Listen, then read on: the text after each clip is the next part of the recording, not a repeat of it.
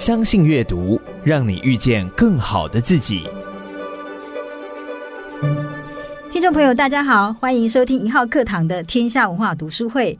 我是一号课堂的总编辑李桂芬，也是这集节目的主持人。天下文化去年和今年呢，和成功大学合作出版了三本书。这三本书它成为一套，书名叫做《成功的力量》。那这三本书呢，它不是记录成功大学的丰功伟业。这套书呢，它是从我们成大近百年的杰出校友中，特别选出了四十位左右的杰出校友，希望从他们的故事里面，和更多读者分享他们成功的宝贵的价值观。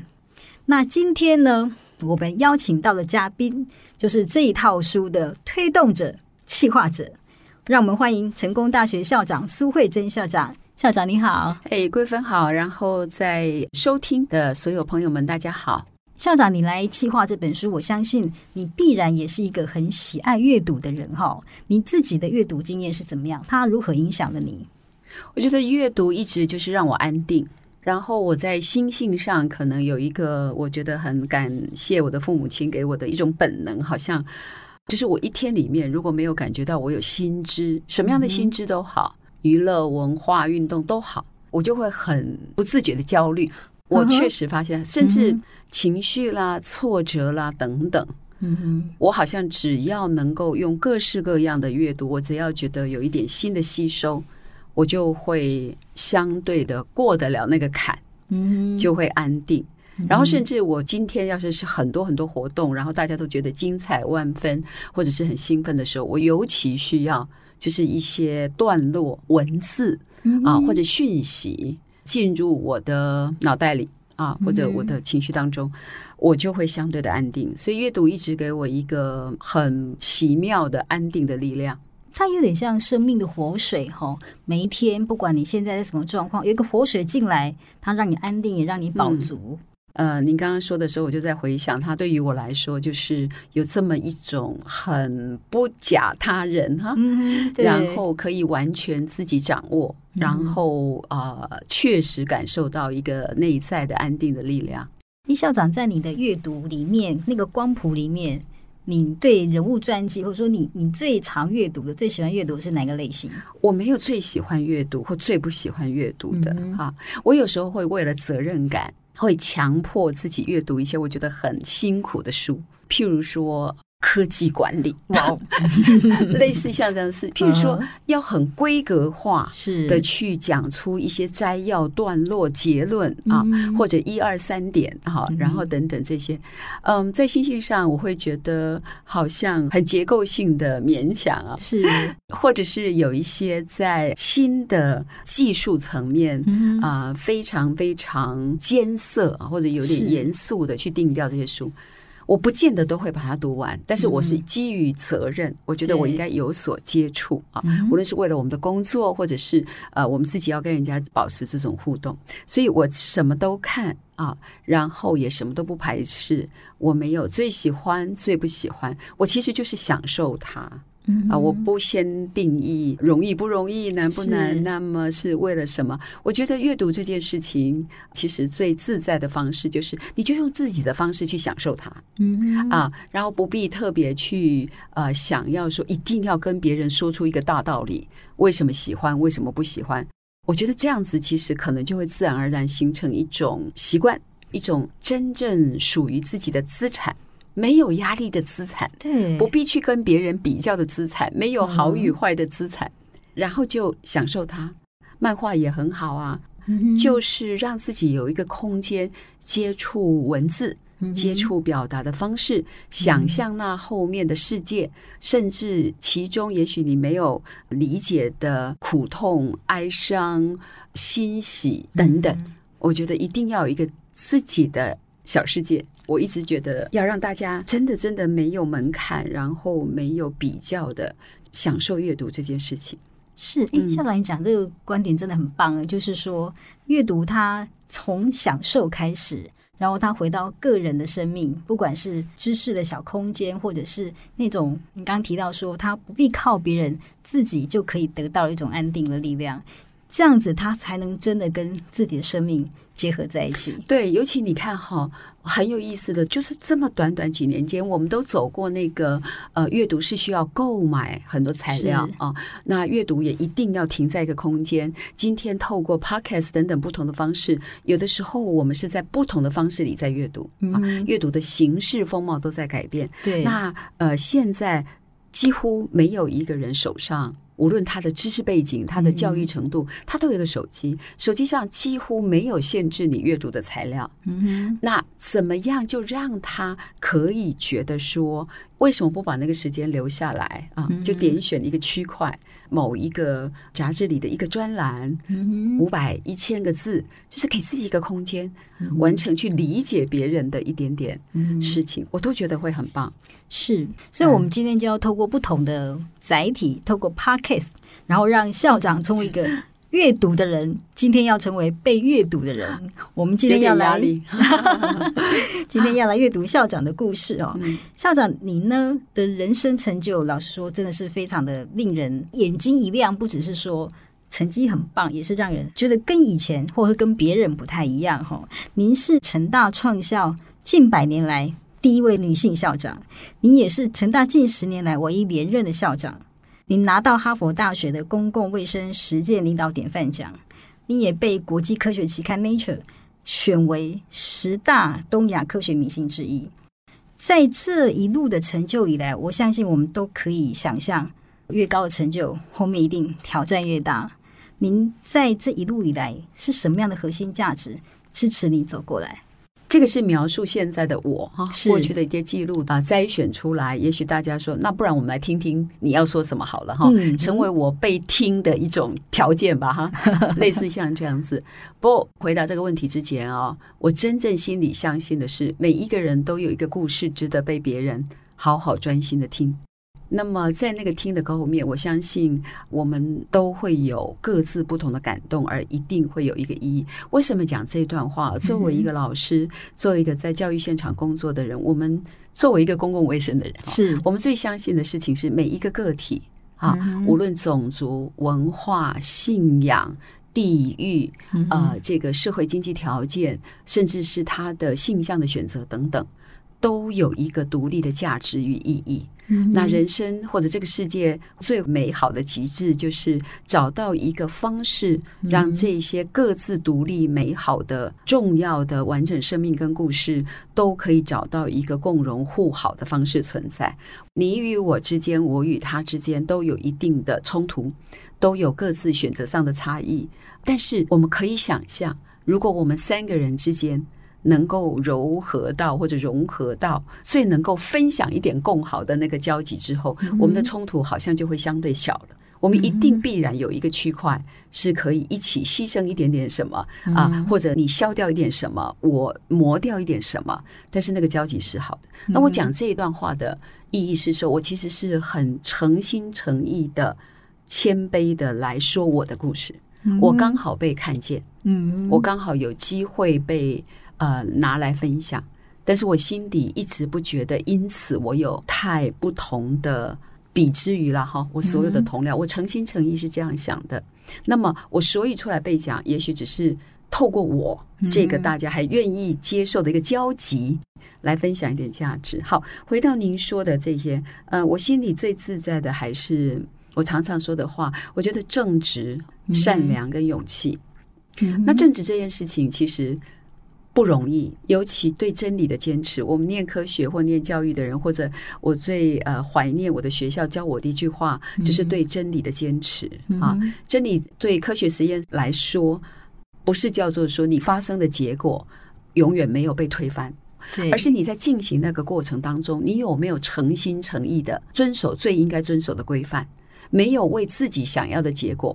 去操纵它，嗯、是是没有私心。啊、英文说 manipulate，你可以很操纵结果的。然后所有做统计分析的人、嗯、或实验设计的人都了解说，你可以操纵结果某种程度上，嗯、但是你的发心一定不能是那样，嗯、不是为了你自己想要一个正相关或负相关，而是在当时当地的那个情境之下，你做的最坚持，而面对那个结果，这、嗯、怎么搞的？做了三年，怎么搞的？做了两百次。是用最应该遵守的规范去做的，它都不是结果，那接受它，嗯，而不能为了说我自己想要哪一个对我自己有更多好处的结果，所以我去调整它，这就是勇气啊。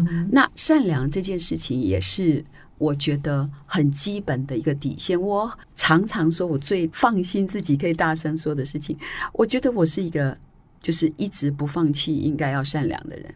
善良这件事情，其实让自己常常或者会受伤。是、啊，那我常常就会安静下来，再去想说，如果让自己觉得没有受伤，表面上大家看起来不受伤，我有办法让自己去做不同的方式吗？我发现我没有办法，所以我因此而可以理直气壮的走下去。我真的相信，人生无论是求学、做事。嗯服务公职、参与公益、嗯、啊，或者是其他各式各样的活动，终其究竟，只是形式上不同而已。嗯哼，读书的时候，读书要做的规范，作为一个晚辈，作为一个主管，作为一个带领的人啊，作为一个所谓叫做前辈，我觉得都一样。难道每天终其究竟不是在做决定吗？做一个选择吗？我很幸运的，也许父母亲给了这么一点天分。我这么几十年来，我都在这个底线原则里努力，我大概没有改变过这几个。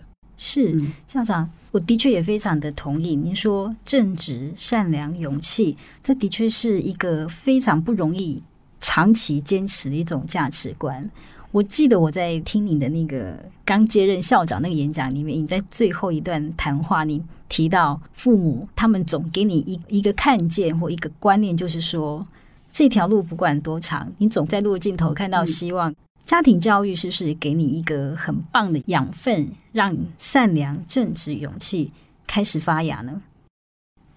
嗯，对，嗯，没关系，刚好是这个时间，因为因为呃，我很幸运啊，我到这个年纪了呢，我父亲刚刚离开啊。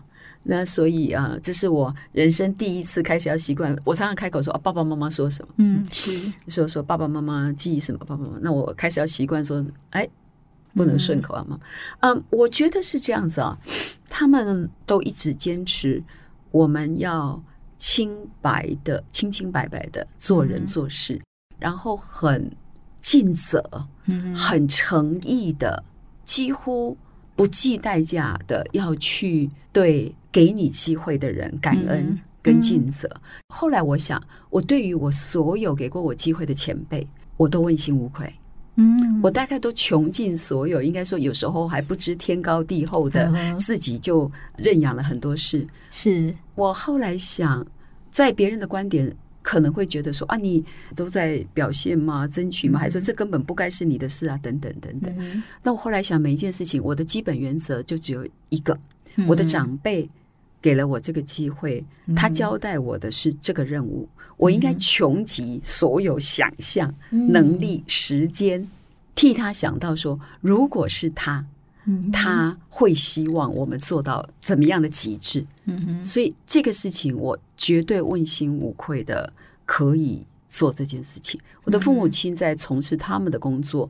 协助啊、呃，他们无论是企业或者是他们其他的责任，一直是这样的人。嗯、那我觉得，知道怎么样念念不忘给过你机会的人，是。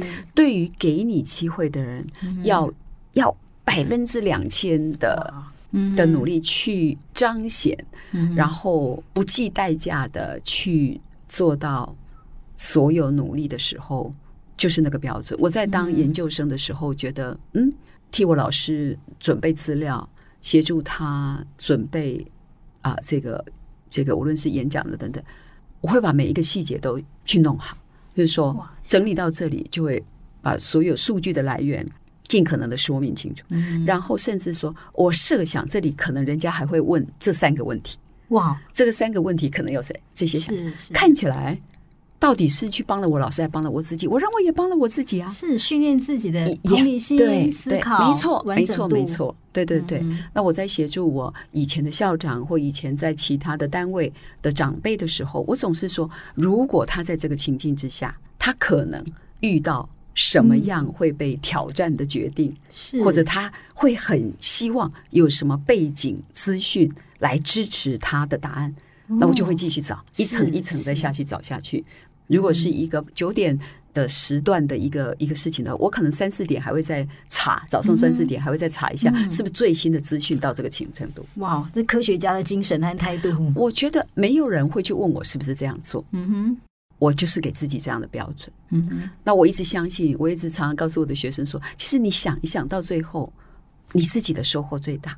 嗯，而不要去计较说，好，只有我是做到这个程度，别人都不 care，什么什么什么什么，没有意义，因为你自己收获最多。是，那难道我不是那个最大的受益者吗？是，所以我觉得人生到最后那一本账目，不要看得太短浅，也不要看得太直接。是，那到最后，我们不是说你心中的所感所得，嗯哼，以及你定自己定义的价值。嗯，你自己定义的存在，我觉得是最后的意义。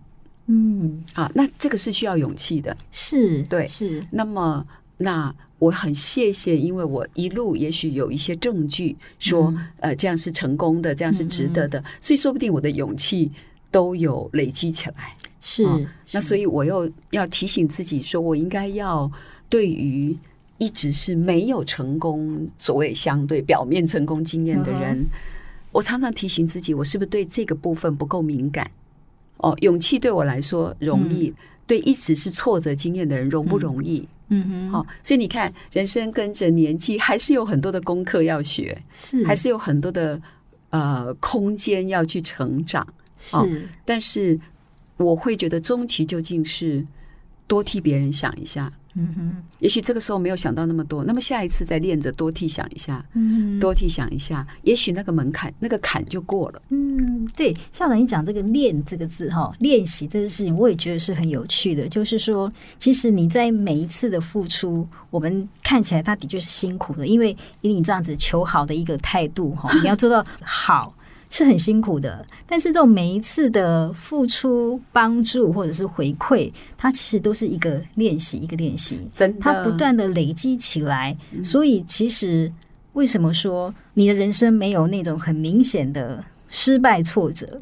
它并不是真的没有，而是是你在每次这种小小的练习、练习、练习里面，把那种小小的东西都它磨过了。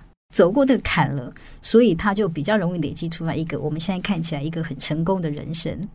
完全对，因为我们实在没有太多的时间让大家尽量来讲，你很挫折，你很失败，是、哦、我们总是好像是说，哎，你还好哦，然后希望别人相信说他还好，所以你要尽量相信自己走下去。嗯、不过练习这件事情哦，真的是没有办法一触可及。嗯、我今天。同样在跟您分享这个价值的时候，跟我一年前说的可能是同样三个字，嗯、但是我的体会完全不同。嗯、我有更多的滋味在心头啊！我也许在对待别人、理解别人的一些反应当中，其实又有了跟我一年前、两年前、嗯、呃五年前不一样的事情。我很谢谢您提到，呃，这个将近八年前了哈，很快，呃，我在第一次上任时候说的话。我现在可以清清楚楚的回想我当年的体会领略，我讲的是同样三个关键字啊，但是我滋味完全不同。我相信今天的我在经过当中的其他不同的挫折啊，然后其他不同的伤害，那怎么可能？你有什么伤害？你都在那个位置，还有谁伤害？哇，那难说了，都有。千万不要觉得没有啊！每一个我们最羡慕的故事，最拍手叫好的人生后面，都有不可为外人道的一部分。但我们应该就尊重，啊，体谅，然后尽量的体贴吧，互相给一些啊空间啊，信任跟安慰。你也许觉得说，怎么可能？我已经 过去十次的经验，十次的记录，它就是再不可信。我有一种很奇妙的，还是谢谢父母亲给我的能力。我常常忘记别人怎么样陷害过我，或者伤害过我。我的弟妹有时候都觉得他们都比我记得更清楚。嗯我会忘记，嗯，我会常常就忘记。校长，我觉得你有一个很开阔、很开放的心哈。我们在看你的人生经历的时候，有一段时间是你从台大植物学系毕业后，你就自己到美国去念书。在那个哈佛大学拿到环境卫生科学博士，这段时间它是一个多重的跨越，你从研究植物、静态的植物，然后到要处理众人公众的健康议题，然后你也从台湾很小温暖的地方到一个很大的一个文化完全不同的美国去，在这种跨越里面，它对你的人生有什么样的学习？我记得我离开台南到台北来念书的时候，是妈妈常常还要早上打电话来叫大家起床啊的那种感觉了哈。出国决定还是谢谢我的父亲啊。我记得我父亲跟我说，我上台大的时候，他说要记得哦，当你有了一个台大的位置的时候，表示有另外一个人少了去台大的机会，所以。要记得，你有多一点点的责任，对对对，对你就是有多一点点的责任啊。嗯、第二个，我记得呃，我其实是很有意思的过着我的大学生活，嗯、很经验了很多国际的事物，嗯、但是不是就这么死心塌地在学业上。所以我记得到大四的时候，所有的同学也都要考公职、念研究所，那我突然就哎，糟糕，我一直在什么青访团啊，干什么啊，这样子啊。我爸爸说去看世界。趁你年轻，趁你还有反应，嗯、我我想他那时候想讲的是，你心思够敏感，嗯哼，你可以回应世界的脉动的那种时候去看世界、嗯、啊。这时候突然要出国了，对不对？哈，突然要出国，一看，哎呀，这糟糕，怎么搞的？这个大学成绩单普通普通，嗯、所以我后来申请到 Boston 的时候，我我第一名的同学都说天道宁论啊，就没有什么天理这样子。哦、但我的老师也说了，嗯，当年收了我在我们的环境。健康科学性，英文的字应该是 health，比较健康。那台湾的中文会翻成卫生。我们讲的是环境跟疾病跟健康，类似像这个事情。他们是好像从来没有说过植物系的背景。嗯，可是我当年很清楚一件事情。嗯。我的生态老师陈玉峰老师还可以作证啊，哇就是这样子，名师哦，台湾的生态名师。我我你知道，他真的是很也很敬佩的。我记得当年他说，所谓这要记得啦，记几样吧。我们在做野外，嗯、然后他就说这几个至少要记一下吧，不然考试呢。然 后什么东西，类似像这样子。嗯、但我的生态学很特别的，就很自然的有个漂亮的成绩啊。嗯、然后然后我的哎生理学还 OK，但我很清楚。嗯，我对人的感情多于植物。嗯，OK，我可以欣赏它，但我不能像我的老师们那么狂热的那个。哦、但我对人很有感觉，对，对我对喜怒，所以我听我心里的话。我在我申请的文章里面也讲出一番很伟大的道理。嗯哼，这很伟大的道理不是做出来的，嗯，是诚实的面对我心里的感觉，说我为什么？你看，我这是几十年前来，我对于环境。所谓生态的影响跟对于人的影响，我就有了一点联想力跟看法。对，我的老师们说，嗯，他们觉得应该信任我，哦，支持你，哎，给我一个机会啊，类似像这样的事情。所以我其实不是叫做大学工位的，但我很幸运，我觉得在 Boston 那时候，我们在所谓全世界一流的一个单位，对，我们隔着。马路的那边就是其实是黑人低收入的一个受冲击的地区。嗯哼，啊，那这边是最好的殿堂，哈佛医学院、嗯、哈佛公共卫生学院等等等等。我的同学在等那个地铁也被抢过，类似像这样。嗯、但我非常幸运在那里学会两件事情：嗯、第一，每一个生命都很平等，都很重要。嗯、你知道，临床医学看的是你，嗯，这个人是公共卫生解决的是全世界现在几十亿。同样的冲击里面，多少人有能够被解决，多少人还是没有被解决，嗯，是吧？对对。所以第二件事情，我也在我的老师们身上看见一个莫大的意义。这里，我的老师是几乎要诺贝尔奖啊等等一流的实验室，嗯，但是我们卷起袖子一飞，就是到了非洲最偏远的村落，那时候解决艾滋病等等可能会出现的问题。我跟着前辈们去到这一边是豪华的旅馆，Prince Charles 刚刚来过。嗯，走出去是烂泥，我们在解决不同的污染跟疾病。嗯、所以我心中对于所谓这一些光环啊，所谓这些亮丽的世界跟生命的本质这件事情是没有冲突的。嗯，OK，所以我学会一件事。心中的价值跟想象很重要。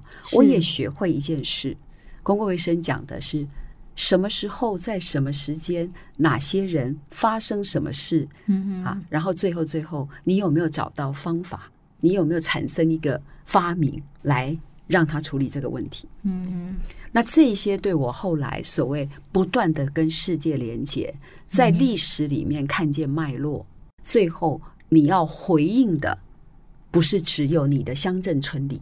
如果你有能力，对，你应该解决全世界，嗯，解决众人的更大的问题。对，同时我也要记得，有一些问题只有非常开发的高收入的地区国家，他才有能力选择那个方案，嗯，他才买得起那个药。是，因此你要刺激自己的想象力。嗯哼，买不起这样的药，没有人去替他准备一个。低度科技依赖性方法的是。这些人要怎么办？是，好、哦，嗯、这些都给我非常重要的一些养分，嗯、让我心中点点滴滴之间都记住说，世界那么大，嗯，不一样的人在此时此刻哦，他的苦痛、他的困难、嗯、是。他的需求，嗯，是没有被回应的。我们要很务实、很扎实的做好我们能做的事。可是这个没什么了不起，怎么说？因为只有你理解到，你能所做的有多么的大，跟多么的小，嗯，你才能够自在。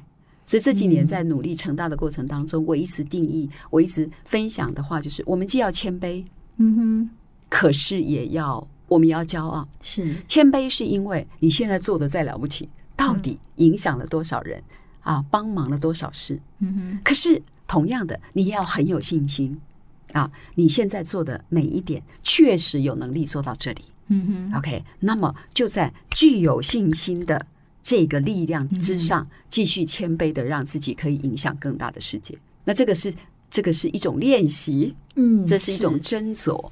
不过同样的，它也回应一种价值。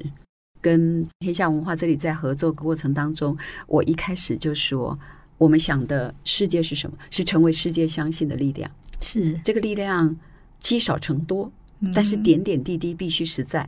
作为一个研究型的大学，作为一个台湾信任的大学，作为一个人才是下世代的台湾社会还想要依靠的大学，每一件事情是要扎实的。是，所以我们不做表面功夫，我们很严肃的要去问自己：哎，你是真的行，还是只是表面上宣传出来的行？我们那个部分的检讨，只有自己能做。嗯，对不对？别人很容易放过你，对，或者你也可以学好一套技巧。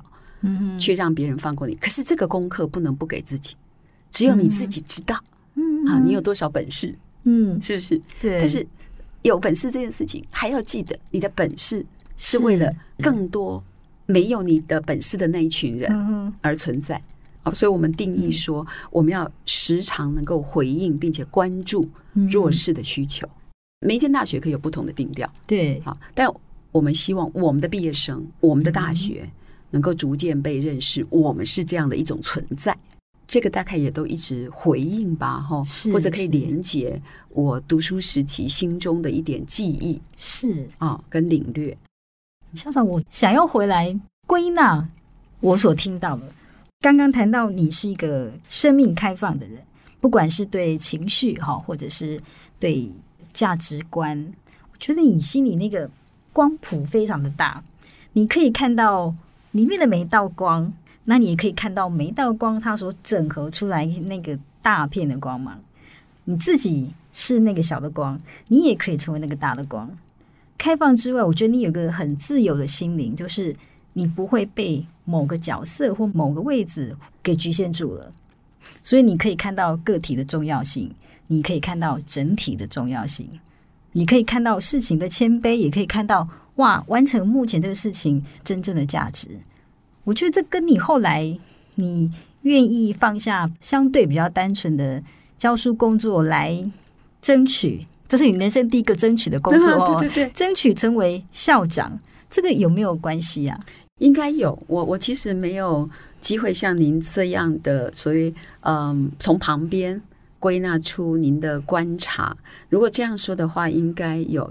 呃，我人生当中一直没有去想我要变成什么，嗯哼，我再来要做什么？现在很多人说糟糕，不断问我，大概一年来都不知道你你一月三十一号卸任，你再要做什么？我说哈，我不是就是我吗？哈，我我自己没有意义吗？我难道是因为成大校长这几个字才有意义？我再来就一文不值吗？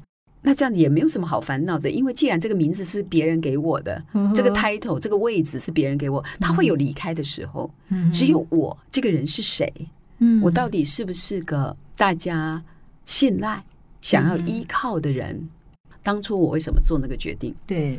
我一直有很忙的事情，嗯哼，无论是国内国外教书，帮这个帮那个，我不太特别去规划我要帮什么，但是好像一直有很多事，对，要我帮忙，对。但一旦事情到我面前，我都是穷尽所有大家习惯讲洪荒之力，我想远远超过他们喜欢讲我是不睡觉的校长啊，什么什么等等。嗯，对我来说，那没有什么勉强，他就是因为在我眼中只有那个责任，嗯，我会。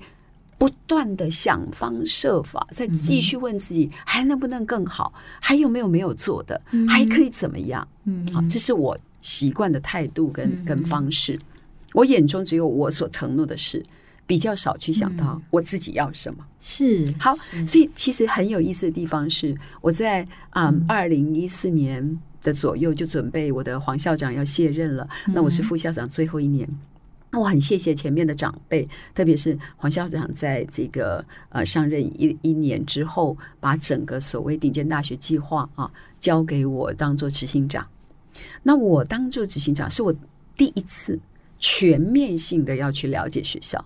顶尖大学其实就是整个这几所大学重要的推展计划。对，以前我不懂的工程建设、环境设备的那个的一些种种的细节规划，以前我不太了解所谓技转啊、专利的领域等等，我都要去了解。以前我可能接触比较少的呃人文社会科学领域，长期的价值部件等等，我都有机会。认真的去学习跟理解，嗯，那我更有责任在前面几年推动国际联结工作的时候，深刻的去挖掘出成大九十年、一百年的这个历史的伟大的缘起，嗯哼，所以我心中呢就又唤醒了对于大学的一个最高的几乎无可救药的梦想。啊，大学千百年来，其实就是希望的所在，嗯，就是所有梦想的可能发生的地方，是也是自由的心灵会汇聚的地方，嗯、也是你去容许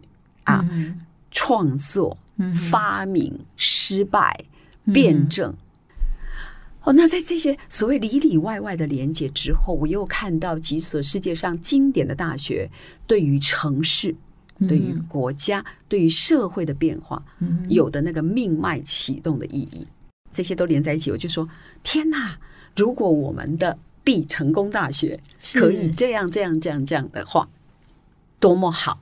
我就开始写了一种要把它完成的一种规划。我那时候心里，我已经申请好出国了啊，就是休假出国啊。甚至我的老师提醒我：对，当年你都已经谈好在 Harvard 这边一个 program，世界女性领导啊，什么一个一个 program。但是让我充满了梦想，觉得说，哎，把它整理好，下一个上任的人如果有机会参考，也很棒，对，也很棒。好，我记得我们那时候在遴选委员的校务会议啊，什么我都不知道，我完全不在状况内。我那天走进去就我说，哎，今天什么事啊？我印象非常非常深刻。但是因为越写越多，越写越多，嗯，就我那时候念的书真多，还记得我那个屋子啊，叠了多少中外文文章之多，然后跨年代之远。嗯，好，然后甚至连决战热兰遮啦，从从从福尔摩沙到台湾府啊，这些事情啊，就是充满了无比的梦想。然后后来就有一些前辈就提醒说：“你为什么不试试？”我那时候是我第一次出现，说我说不定有一个义务，嗯嗯，包括女性的角色，嗯，我放眼前面的时间，跟我所知道的环境文化的限制条件，在后面的一段时间，我觉得短期内。可能不会有人像我有一点基本背景状态，我好像有那么一点义务，嗯，作为女性啊，作为啊非主流领域，嗯，你知道成大有一千三百、一千五百个老师，是。我的那个小小的所只有八个人、九个人，嗯，我们是很小的一个单位，是，所以作为非主流体系、非成大毕业生，然后作为女性，我觉得我好像有点义务。嗯、这就回到我常常讲的，对责任跟承担，好像是不是又回到我爸爸当年提醒我的？嗯、如果我曾经过去有那么多国内国外在中央部会等等连接的经验，我是不是有那么一点责任？嗯，对，有点义务。对，所以我在截止时间的最后一分钟才完成我的表格递进去。嗯可能三十秒都不到，我记得我的助理还帮我我问说：“哎，五点截止嘛？那我四点五十八分还在改错字还是什么东西的这样子？因为我就那天突然就把所有忙碌的工作停下来，待在我的实验室，从早上开始写到晚上，把它整理好，把表格递进，类似这样的事情。嗯，所以是啊，是啊，我好像应该有一个公开的场合，把我这些好像自己觉得啦，呃。充满热情的什么什么什么公开的阐述是嗯，就我会说，在那个之前，我从来没有记忆我自己递过表格去申请工作。校长，你真的让我想到你，你刚讲说人生的这笔账哦，真的不要算的太仔细，也不要算的太直接。在要申请成大校长这个职务的时候。其实真的也没有想象那么多，他到底遇到什么挑战，什么样的痛苦，完全是那种对人生责任，或者说啊，你理解了一个，你梦想到一个，我很在一个未来梦想，对，对那种，我就觉得成大该可以这样，只有兴奋的心情，就是如果能这样，多么棒！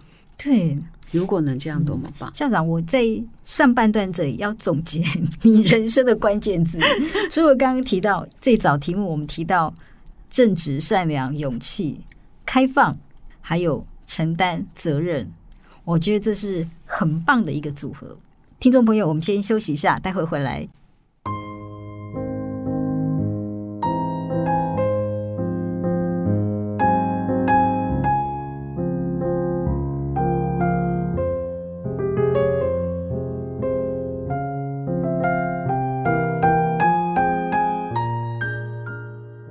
众朋友，大家好！你现在收听的节目是天下文化读书会，我是主持人李桂芬。今天呢，我们录音室里面的嘉宾是成功大学校长苏慧珍校长。校长你好，桂芬好，大家好。刚刚我们在上阶段谈到了校长的生命和他的选择，那这个阶段呢，我们想要来谈校长你怎么样培养未来的人才。回到八年前，校长接任成大校长那个典礼上的发言。谈到你要带领成大走向什么样未来，你的发言结束的时候，哇，那个台下真的是鼓掌很久。那如果再把时间拉到现在，哈，成大从二零二零年开始是泰晤士高等教育世界大学排名，已经连续三年是名列全台第一，我们打败了台大，哈。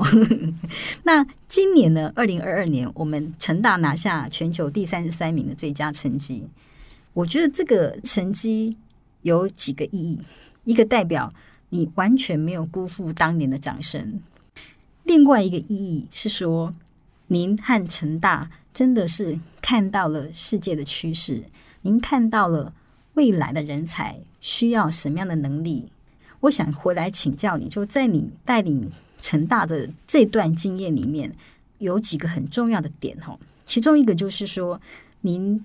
很有计划的把人文素养导入成大，这是一个一直都是很重视理工人才培育的基地。但是你很坚持理工科系的学生，他需要人文素养。您看到什么样的趋势？嗯，我们很习惯可以在许许多多呃商业的广告啊，或者是一些活动里面谈到说，科技到最后。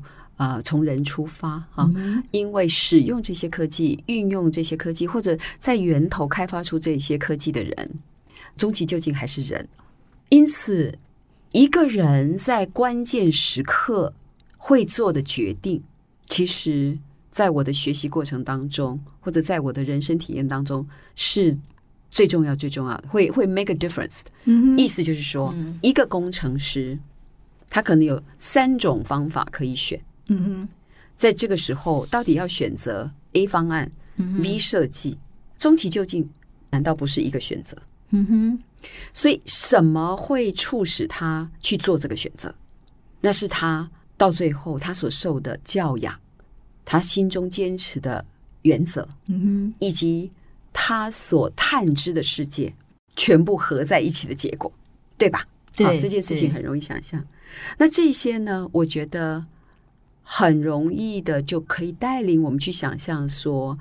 我所有的教育过程，对人的体贴，嗯、对人的理解，对于一个大的我、小的我，之间的取舍、分野、界限或者平衡，其实所有教育当中最根本的结果。嗯、是。所以人文这件事情对我来说，不是累积多少美学课程，嗯哼，不是累积多少。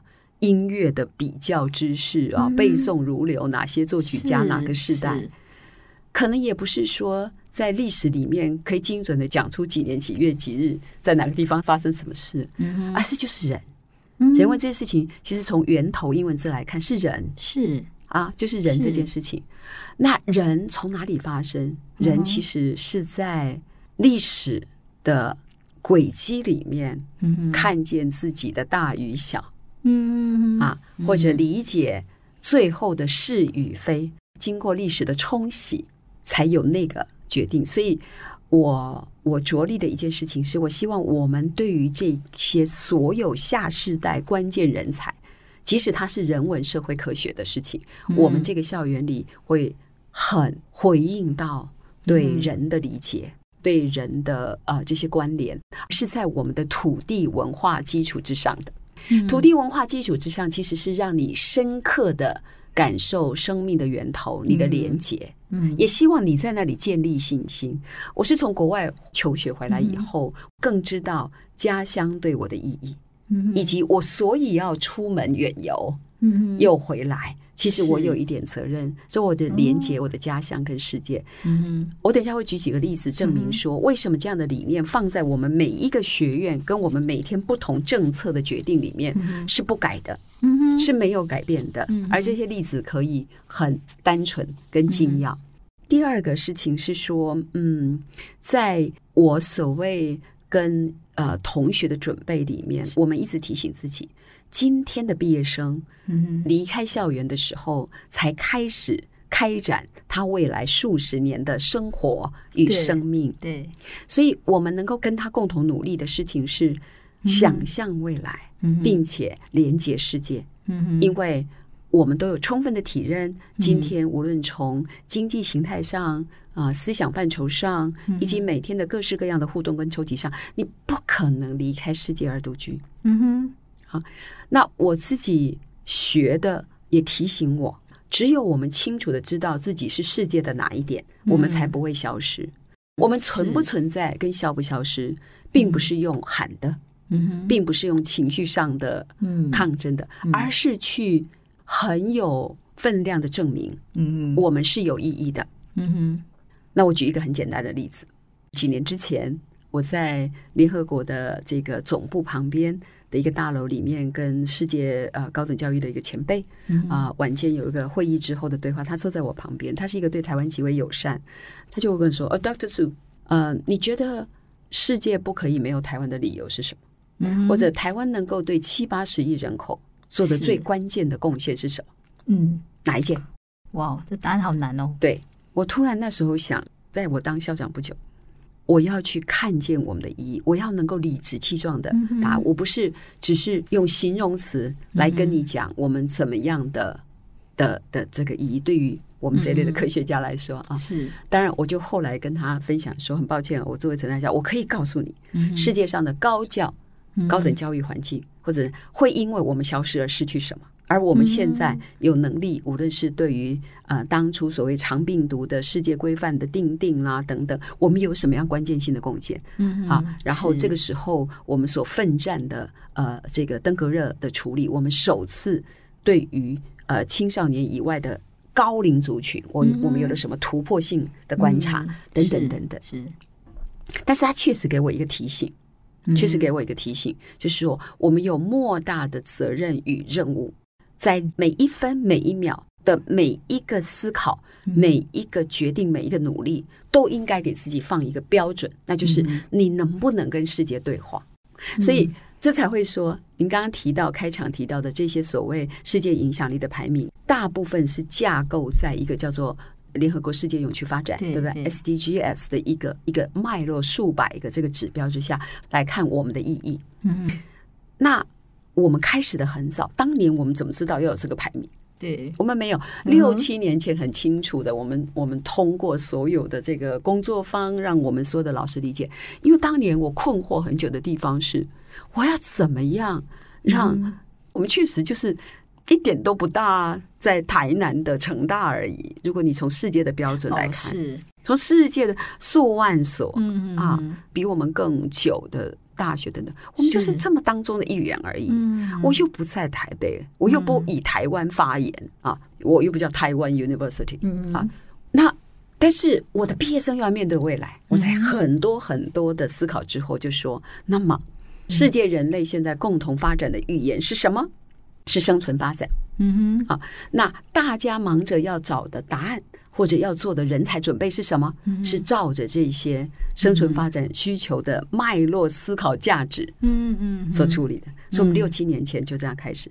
我的目标只有一个：成大要有一个平台，嗯用世界性的语言、国际性的标准与内涵，去跟全世界所有的人对话。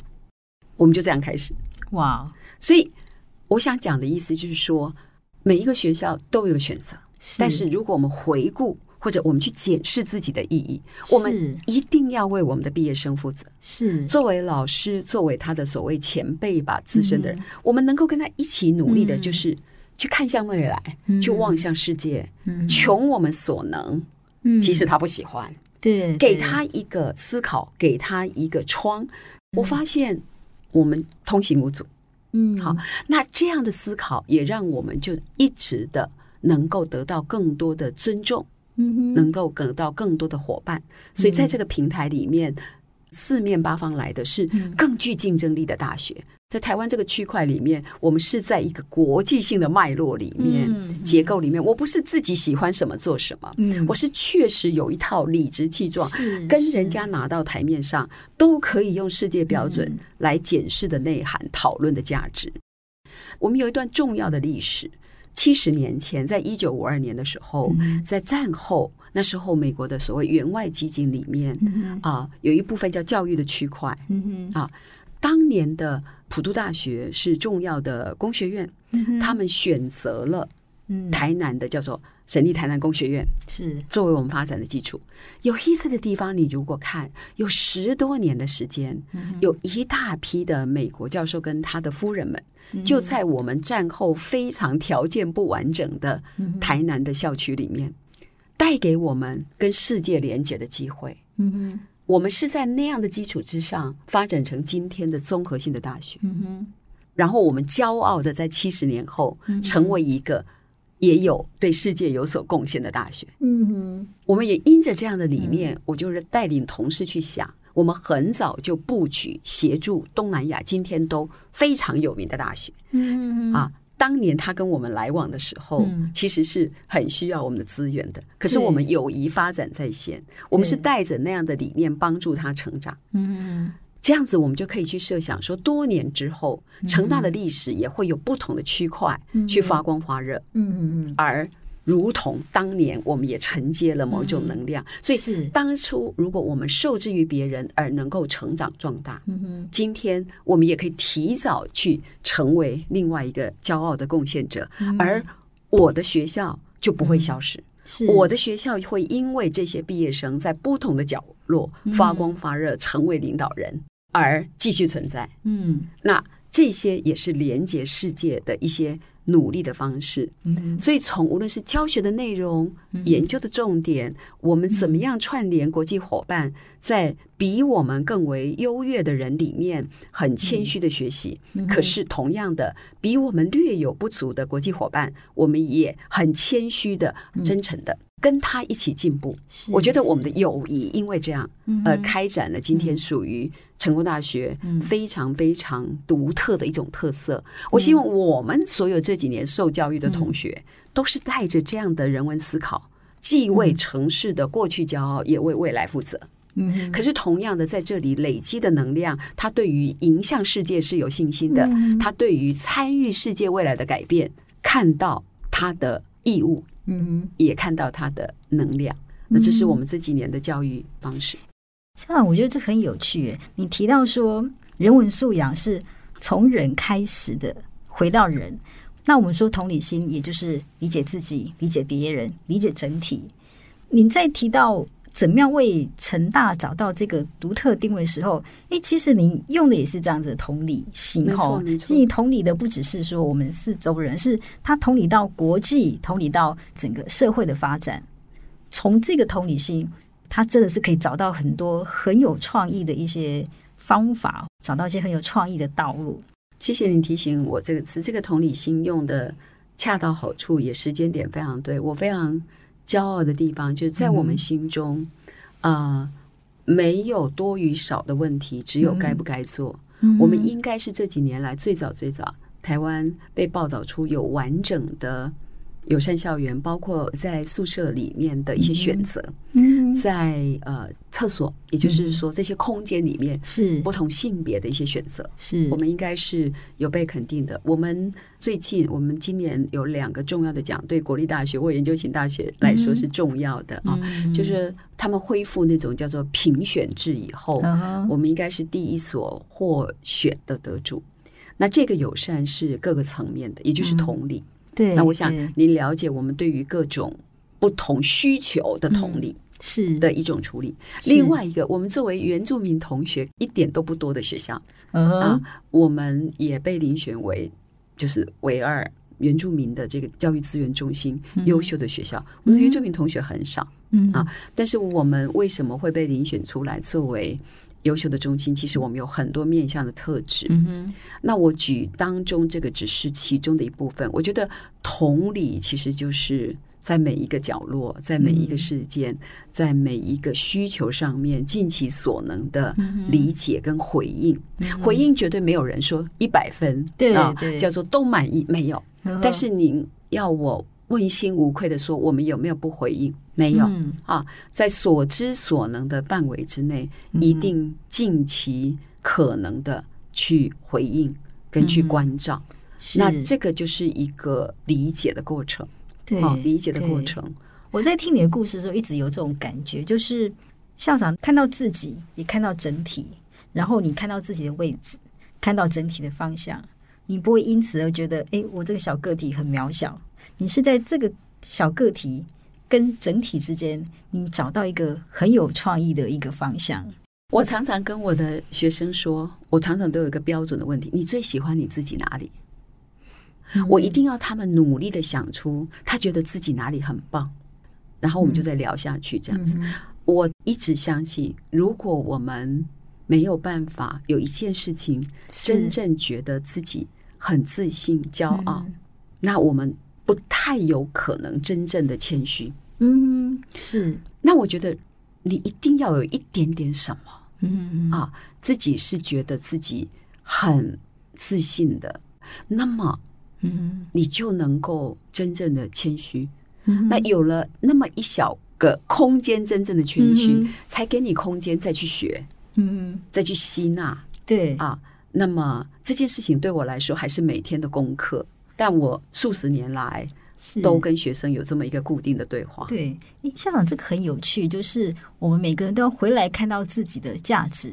你也一直希望你的学生看到在地的文化和那个价值。对，对这个发现是什么？这跟人才有什么关系？我觉得，作为一所从台南就是落地生根、嗯、啊，对台湾有极其重要任务的一间学校，嗯、你只有脚踏土地，感受生命。嗯感受到那个阳光、那个温度、那个气味，甚至那个水的滋味，在那个时间的不同，你才有真正情感的连接。嗯啊，这个跟我在 Boston 时间啊，是。那么呃，课余我很喜欢，就沿着那个红砖道啊走着，然后走到这里就读到一个古迹，走到这里停来一个小店，走到这里进去跟老人家有个什么对话啊。他因此连接了我对于那个地方一种真正的生命感，嗯哼，我会觉得我有一点义务，有点责任，有点连接。嗯嗯，那我就会去想到。我们有这么多数万名的同学，每年几千名，对不对？他都来了这里走过，他跟台南，他跟台湾发生什么关系？嗯，他将来人生里有任何一些时刻，他有能力要去贡献参与的时候，他有没有机会也来帮忙回应这里的问题，让这里永续，嗯，让这里的生命能够连接？我分享一个小故事。我们的新生呢，其实都要跨科系被组合在一起。对，我们很努力，很复杂。我就谢谢我所有了不起的同事们，愿意跟我吃这个苦。那这个一二十个人一组里面呢，我们都拜托要求他们很辛苦的，一定要有自己脚踏土地的时间。嗯，无论是在台江内海等等，对，然后深入西拉雅，我可以有很多温暖的回馈。嗯，我记得有一个。一直在台北长大的帅气的男同学，那么一学期之后，其实他的计划，他的期末写的是一个即将啊、呃，这个已经很没有永续力量的啊、这个在希腊附近的村落，嗯、那么都只剩下老人家、嗯、啊。可是我们在他们那个呃实地的这个叫做田野的一种经验的过程当中，嗯、他们会去探讨问题，他们要去探索出他们自己的情感。那我记得他期末报告是这样子，他说：“老师或校长，你等着我回来，我一定会带着我的方法，嗯，跟我的能力，嗯，好，让这些永续下去。”哇，他是一个十七八年来都在。台北的精华区长大的小孩，好、嗯，最流行的打扮啊，等等，嗯、那可能第一次被逼迫在有时候要被蚊子咬啦，哈、嗯，不舒适的，礼拜六要早起啦，哈、嗯。但他如果只是在网络上，如果只是在电脑的前面，他没有看着老人家那时候跟他互动、嗯、那个眼神、嗯、那个手的感觉。嗯我想他不会有那个感动，他不会有那个责任感，他不会有那种生命在世代之间其实互相有一点义务的。对对，校长，我可以这样说嘛？其实他说台南，它的重点并不是台南，而是你希望同学他们在这么优秀的大学，然后他有那么好的资源，他在望向未来看天空的时候，他真的也可以低下头来看他身边的生活，他可以动手来解决。现实世界的问题，他可以感受到人，他可以知道那个情感，嗯，他愿意为世代承担。是啊，我觉得对我来说，这个是如您所说的，它是一个工具，嗯，让他去。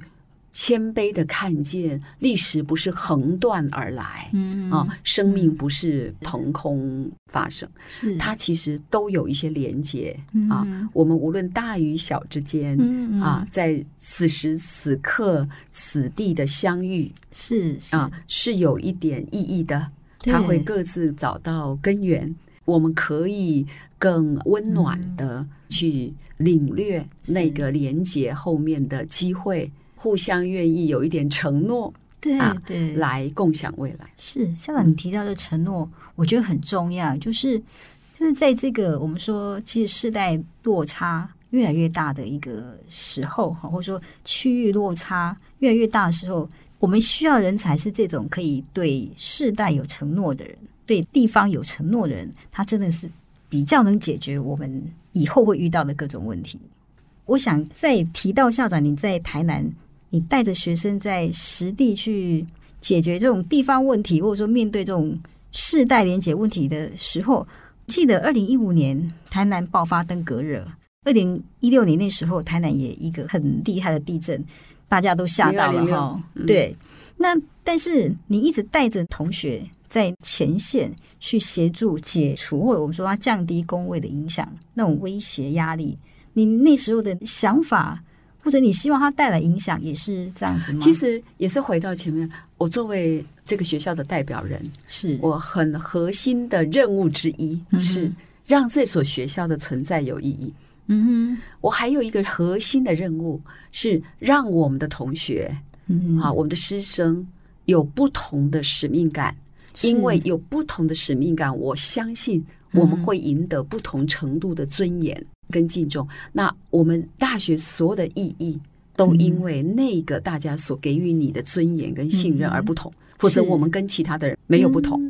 好，这是我心中两个非常非常核心的东西。嗯，好，所以如果我们作为号称新竹以南最重要的大型大学之一，是我们又在台南落地生根。嗯，当台南有重大事件，而我们没有能力回应，我们又不主动参与，那我们是一所什么样的大学？嗯，我只是想用这个方式来提醒大家说，大学受人敬重，不是用讲、用喊、用要的。是赢来的，是 earn it，是你必须要争取它，或者是你必须赢得它。对，那这个是靠我们自己去参与跟证明。嗯、那这个大概是不变的价值。嗯、所以在登革热的时候，其实很重要的地方说，如果我们号称。南台湾最重要的国立医学中心，嗯、那我们又号称 我们有智慧科技啊，嗯、那所以其实我有很多令人感动的师生啊，在第一时间，那我们也确实那时候跟当时的赖市长，现在的赖副总统，在相当短的时间，我们就创造出了很快能够回应的方式。那里面难道不是一种啊？很特别的满足跟骄傲吗？嗯、那我们的存在是有意义，所以市民在我们很独立的民调里面会给我们这个肯定。嗯，他就说，我们想到台南会想到成功大学，想到成功大学会觉得台南很骄傲有成功大学。嗯，那我觉得这是我们存在的意义嘛。是是，透过这些事情，也是在提醒我们的师生，嗯啊，所有的本事是需要验证的。不能每天说我们很厉害，对对，然后等到大家生死交关啊，不行哦，我们这个又受限制啊，不行，我们这个不是适用于这里，那我们适用于哪里呢？对对，是不是？那透过那个刺激，是不是给我们更多的挑战与压力？我从来不相信解决在地问题是非国际性的问题。哦，不是，今天没有一件事情，当你能够用最进步、前瞻、大家所尊敬、所挑战的方法完成它的时候，它就是一个国际上会尊重跟分享的。嗯，在我们登革热的研究，在我们协助零二零六救灾的时候是一样的。我记得当天大概是三点五十七八分，四点钟，那我们全部因为我住的也很近，我就在学校旁边。所以我们第一时间根本就是全部就已经集合在学校，那是早上四五点的事情，七八点不到，我们建筑系啊，其他结构的师生已经自己出发了。甚至后来隔一年的这个花莲，他们也就自己出发，也不用你叫，他们就出发去做这些义务的事情。那我记得这个军团跟其他协助救灾的单位要到的时候，我们很棒很棒的实验室的影像三 D，已经都做出来了。那那些影像协助救灾单位有很多很多更精准的救护。嗯哼。大学的骄傲跟能耐不是在这个时候吗？嗯、我们可以躲在那里，每天都说研究经费不足。嗯嗯，是。但是你如果不出来，这个时候证明说，你看，你看，其实我们经年累月在实验室、嗯、在教室里学跟做是有用的，是有用的，是可以解决社会问题的，所以大家才能信服说，原来。教育是需要投资的，嗯、人才是需要资源的，是、啊、呃，很多的问题是需要准备的，嗯、不是就可以急就章的。嗯，我一直相信，大家都说学用有落差，或者大家会觉得说产业要求多，呃，这个学校的足与不足，学校又说产业都啊、呃、不支持等等。嗯、我觉得这是一个回到刚刚的话，嗯，要互相着想。嗯，互相体贴是，互相知道大家的挑战是什么，嗯、大家各自的立场与困境又是什么，嗯、然后在当中找到可以一起努力使他解决办法的方式。嗯好。校长，你在治理学校或者你带领学校这些方法或者是观念，我觉得好像把它当到个人也是适用的，譬如说同理心。譬如说，那种对世代、对在地的承诺，还有最后这个去解决问题来赢得敬重，这的确是是不是我们一个未来的人才？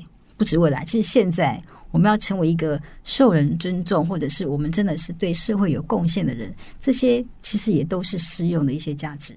我一直至少几年来的心得是这样，我常常跟同学说，我会非常期待大家会说我们的毕业生。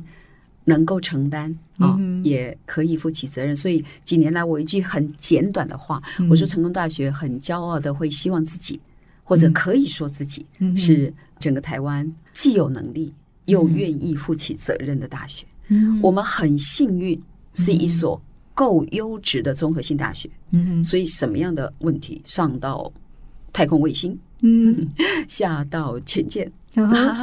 考古是，然后建筑、医疗设计啊，甚至是这个台湾四百年史，我的等等等等，我们都有足够优质的人才，或者是研究发明啊，来回应。那我们很幸运，我们有这样的能力。我相信很多学校也想贡献，可是他可能领域不足。但是我们又应该要提醒自己，或者我们很骄傲是。我们愿意跳出来负起责任，嗯，啊，是有时候有能力的地方不一定愿意这么主动请缨的，不计啊回馈的，对，就跳出来。但我们是那样的学校，我们是那样的学校。那我相信，如果这是信念的话，我们的下世代人才也会不一样。我们常常说，下世代的人才最缺乏或最需要的一种能力是什么？我个人觉得。是想象未来的能力，嗯哼，可是很难想象未来。那你怎么样强迫自己想象未来？嗯、回到我们练习那个字，嗯嗯，如果你决心要有所承担，你就会想要有所改变，那你就必须要去想象到底要改变什么，嗯哼，会改变什么？嗯，你如何因应那个改变？嗯哼，所以你心态上是要愿意先承担嘛。不然你可以大家都各自过自己的日子，然后觉得事情就只要在那边说，你为什么不把那做好？嗯，为什么那个人没有做那个？我们从来不问说，如果你做，你会不会做？你做的比那个更好吗？你要不要准备来替大家负这个责任？嗯，那另外一件事情就讲到负责任，我觉得是因为决定要负起责任了，对不对？对，决定要负起责任了，那你就必须来开始规划。因为你要负责任嘛，对，好，那就跟解决问题相关了。嗯，那你就会有一个具体的目标，嗯，你就强迫自己要想出步骤嘛，嗯，因为你要负责任啊，对，OK，那有了目标，嗯，你是不是至少就能开始启动？只要你够诚实努力，嗯，它一定，嗯，会有所结果，然后产生影响。一个单位要产生影响，对对，天下文化的书希望很多人因为它而改变，对。你看到的是到底有没有改变？是不是？那你透过气化这个东西，同样的，那我们这所学校每天教学研谈了半天，嗯，我们有没有让台南改变？有没有让台湾改变？还是只是我们一直说我们有让台南改变？在哪里？那这些其实到最后还是你愿意承担，嗯，然后你负起责任，嗯，不要不负责任。我认为没有负起责任的话，其实我们没有什么权利，或没有什么资格，一定。说是与非，嗯，每个人可以选择不同负责任的方式，但负责任的这个反省，对，是很重要的，对，很重要的。哇，好可惜，我们没有成为成大的学生。最后，最后我要请教校长，如果对我们非成大学生，我觉得对现在年轻人不在成大这样子文化的那种培养里面，你可不可以给我们这些年轻人一个建议？一个最重要的一个价值观，你觉得是对他一生行走很有帮助的？永远要善良。善良这件事，其实一定会很多时候觉得受伤没有道理。当然不是一个没有知识性的善良，或者是呃没有准备、没有学习的，不是。但是我仍然相信，它是一个我们真的能够面对这么错综混乱的世界里面一个重要的心啊。那但是很重要，务实来看的话，让我们一起努力啊，都准备好自己，或者努力准备一种想象未来的能力，是阅读。学习啊、呃，检视等等都好，嗯、但是现在这工具跟资源都这么多。嗯，但第二个事情是面对改变的勇气。嗯哼，啊，改变是辛苦的，改变是，是呃会受到很多很多立即、直接、间接的压力。嗯好，但是要让自己有那么一点勇气。嗯哼，我幸运的地方是我自己觉得。如果回顾来看的话，好像几十年都在成大服务，但是你让我看，我几乎每天都有一件不同的事让我可以回忆。啊，同样做这个事情，但用不同的方式去问自己，我哪里可以改变它，是的什么更好，等等等等，它也是一个习惯。当然，跟着年龄角色不同，你也许要负担的那个改变的方式啊，或改变的影响啊，改变的压力会更大。但是它就是这样子，它没有什么太大的道理。但是让我们用这种方式一起来努力，然后呃，相信在所有选择当中啊，嗯、大我的好比自己的好多一个 percent 就好。嗯，我常常鼓励我的学生，就是说，人不为己，好像是不自然的道理哈。它太自然了啊，一点都不要有压力。但我都拜托大家，嗯，我就拜托大家，来，我们努力看看，多一个 percent 就好。那假设把它变成一个固定的习惯跟标准，我觉得我们互相都有空间，嗯哼，都有机会一起走下去。大家都有不同，但是一定要相信，大家愿意一起走下去，不要互相没有路走。那么就永远没有方法了。对对，有准备的善良，嗯，改变的勇气，大我思考。我觉得这是我们来谈人最终那个成长进步那个动力是那个负责。负责你要去想象未来，对，你要找到解决的方法。但是后面您这三句话，我觉得就是带领我们走过我们要负责任、想象未来这一路很有用的宝典。谢谢校长今天精彩分享，我相信每个听众朋友在听到的时候，应该都会觉得很受激励。谢谢校长，您今天的到来，谢谢谢谢。天下文化读书会，我们下次见。